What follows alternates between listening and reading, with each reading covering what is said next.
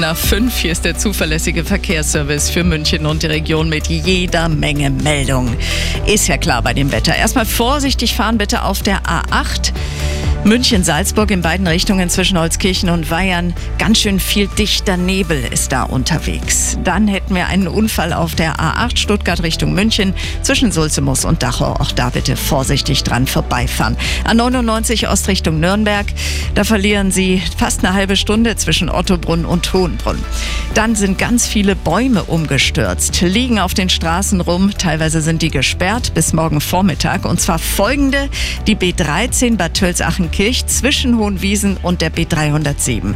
Dann die B307 Vorderes Gmund zwischen der B13 und dem Grenzübergang Aachenpass. Im Kreis Weilheim-Schongau die Straße zwischen Stahltach und Seeshaupt. Im Kreis Fürstenfeldbruck ist es gesperrt zwischen Oberschweinbach und Mammendorf. Ebenso in München auf dem Mittleren Ring zwischen Sendling Süd und der B11 auf Höhe der Plinganser Straße.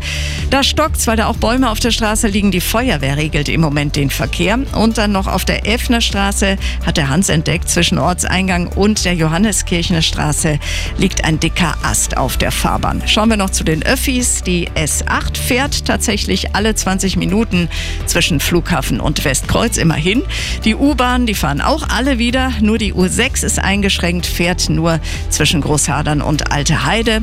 Die Busse fahren auch wieder, nur noch nicht die Trambahnlinien. Nochmal zu den Zügen, also zum Fernverkehr der Deutschen Bahn.